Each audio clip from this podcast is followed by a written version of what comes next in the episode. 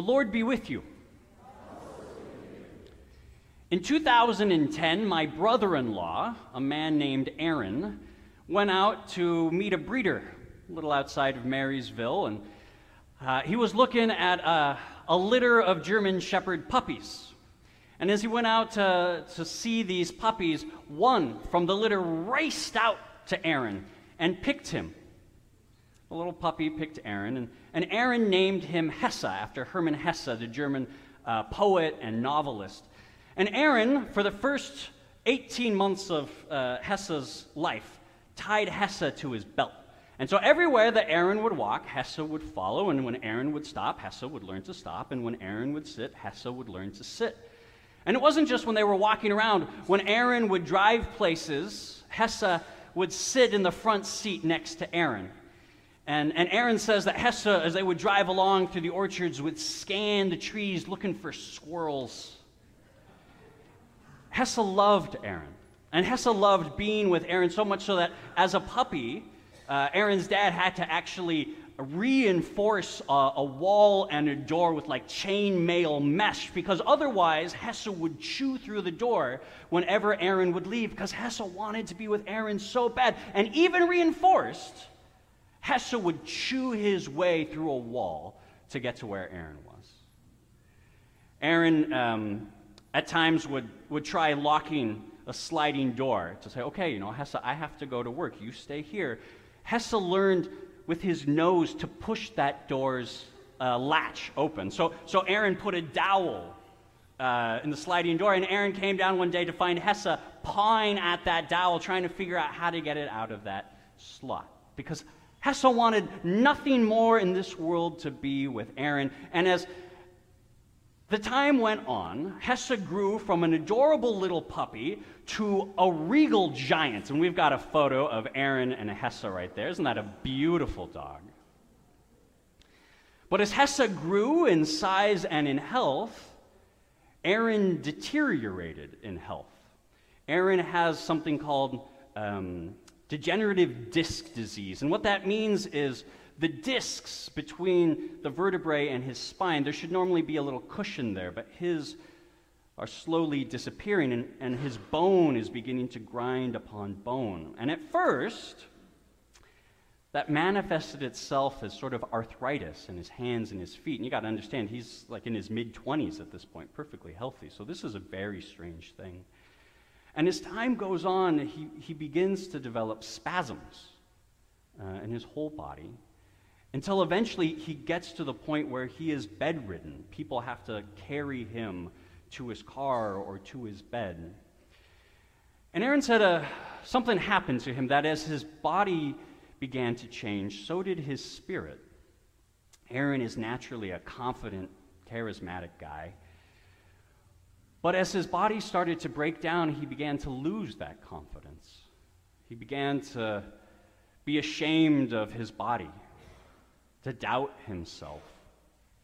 And he says that would manifest itself in all sorts of ways. You know, whereas normally had a very easy way with the ladies, he suddenly had a very short fuse because of his insecurities, and he would push people away, not just, you know, romantic interests, but even friends. As, as he began to be able to do less, he would shut down and he would stop reaching out to friends or, you know, they'd reach out and invite him to do stuff and he'd turn them down. And, and what he said is, is even his closest friend from childhood, after a while, just stopped calling him, stopped reaching out. Even with his extended family, whom he loves, he found this dynamic of they didn't know how to, to deal with the changes he was going through. And so he felt like he either had to, to put on a show to be with them, to pretend to be in that moment something he was not, or to feel in a way that he was not, or just to not be around them at all. And as it became harder and harder to put on that show, he found himself more and more distant from the people that he loves. Now, it's a curious thing I find that Many people I talk to, when a friend or a loved one is going through a tragedy in their life, they say to me, Pastor, you know, I, I want to reach out to this person. I love them, I care for them, but I just don't know what to say. And because of that, what I find is many people don't reach out at all. Say a loved one dies or some a friend is going through a major illness. what I find is often people, they don't say anything because they don't want to say the wrong thing. Because they don't have words to make things better, and so they don't want to put themselves in an awkward situation where they might make things worse. But something curious we see today in the gospel is that the disciples say to Jesus, Increase our faith. And out of context, it may just seem like, well, oh, we all as good Christians want our faith increased. But the verse before they say increase our faith is when Jesus tells them they have to forgive people who have sinned and repented. They have to forgive people up to seven times a day if they sin and repent seven times in a day. And in response to that, in response to hard relationships, of not knowing how to solve someone's problem, the disciples say, Increase our faith. We don't know how to do this, Jesus. But in the book of Lamentations today, God shows us another way to be with people who are going through hardship and grief when we don't know what to say. So, we have over the past few months been following the story of Jeremiah, and we have heard the prophet Jeremiah prophesy about the destruction of Jerusalem because of the injustice that was being committed there. And we heard last week how Jerusalem does actually get destroyed. And this week, what we hear is the prophet Jeremiah's response to the destruction of Jerusalem to say this city that he loves has been burned to the ground, the people have been either killed or taken away as slaves. The prophet Jeremiah doesn't write to them and say, hey, it's all going to be okay. Here's some words of promise about the better times that are coming, or here's some helpful life advice to get you through that. Jeremiah will have words of comfort for the people who go into slavery later but first, Jeremiah writes a whole book of the Bible called Lamentations. And it's a book just dedicated to being sad. It's a book that describes the heartbreak and the carnage of seeing your city destroyed. We hear today Jerusalem described like a princess who's been made a slave, like a widow whose friends have abandoned her. We hear Jerusalem described as a place where even the streets and the roads cry out in sadness because no one wants to walk on them to celebrate festivals in the temple anymore. This is not a book of good news or comfort or joy. It is just a book of being sad together. Because the Bible understands that sometimes what we need in the midst of our grief is not a pep talk. What we need is someone to be with us, to share with us the burden and the pain that we are carrying. And the book of Lamentations does that.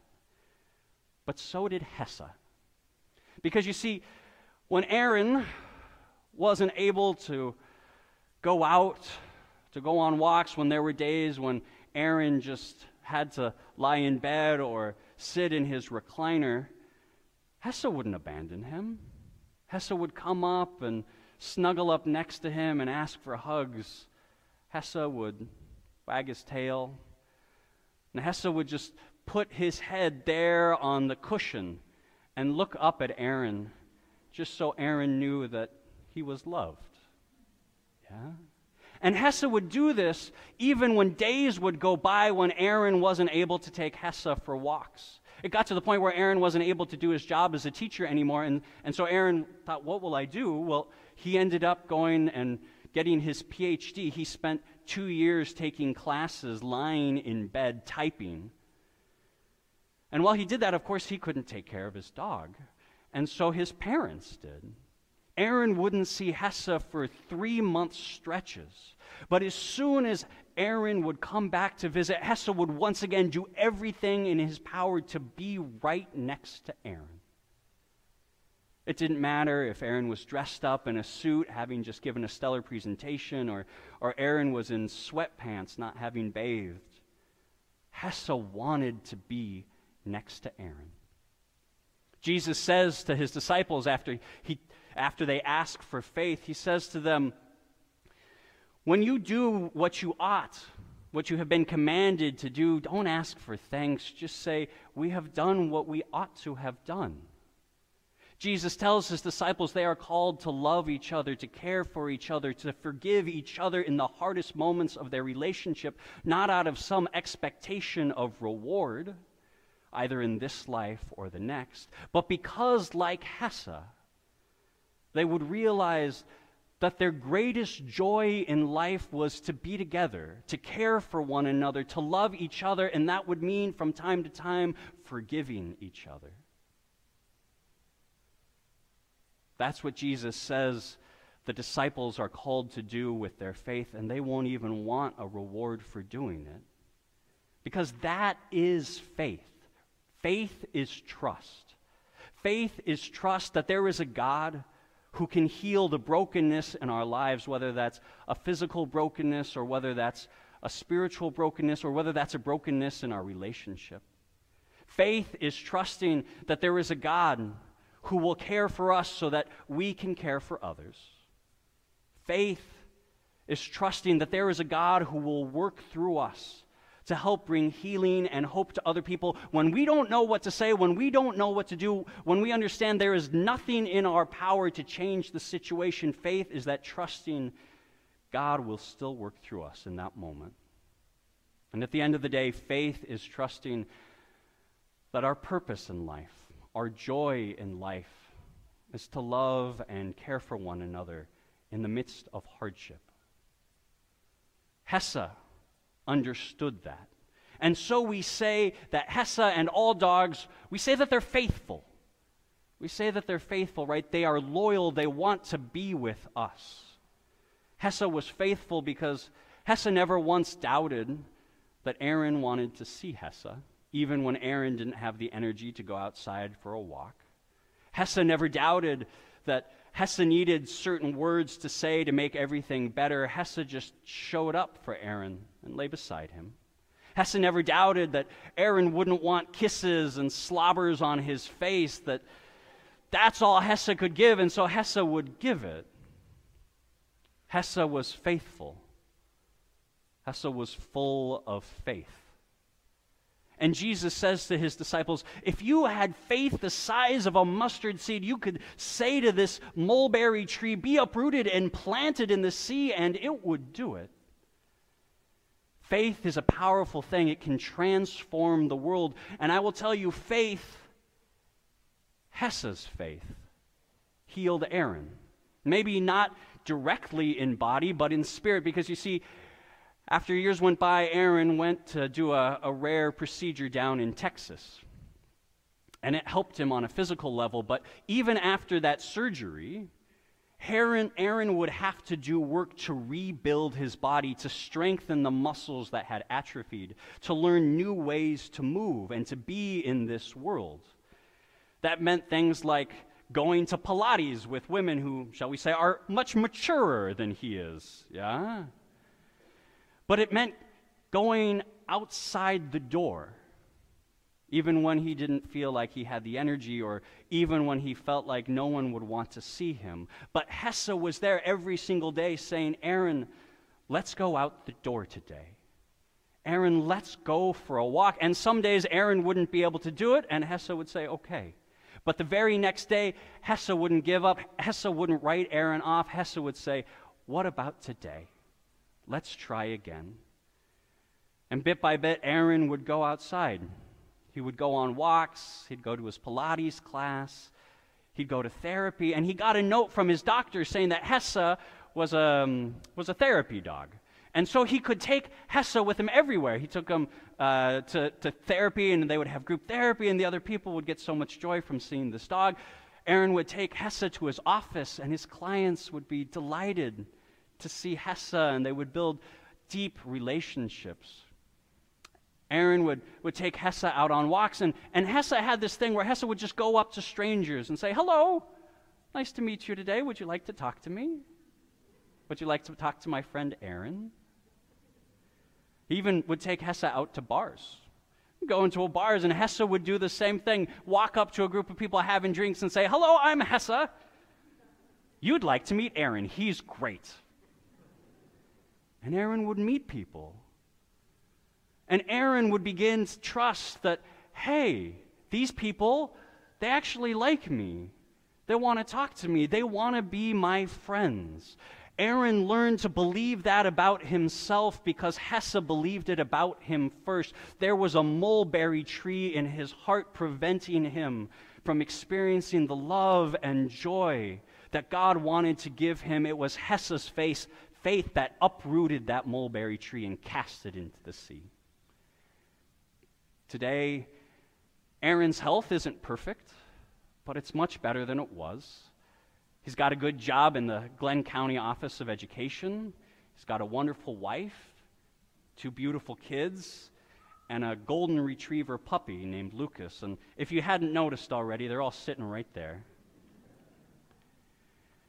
Now, Hesse isn't sitting there with them because of as about a year and a half ago, Hesse is no longer with us on this earth. But Martin Luther said, be comforted, little dog, for you too in the resurrection will have a little golden tail.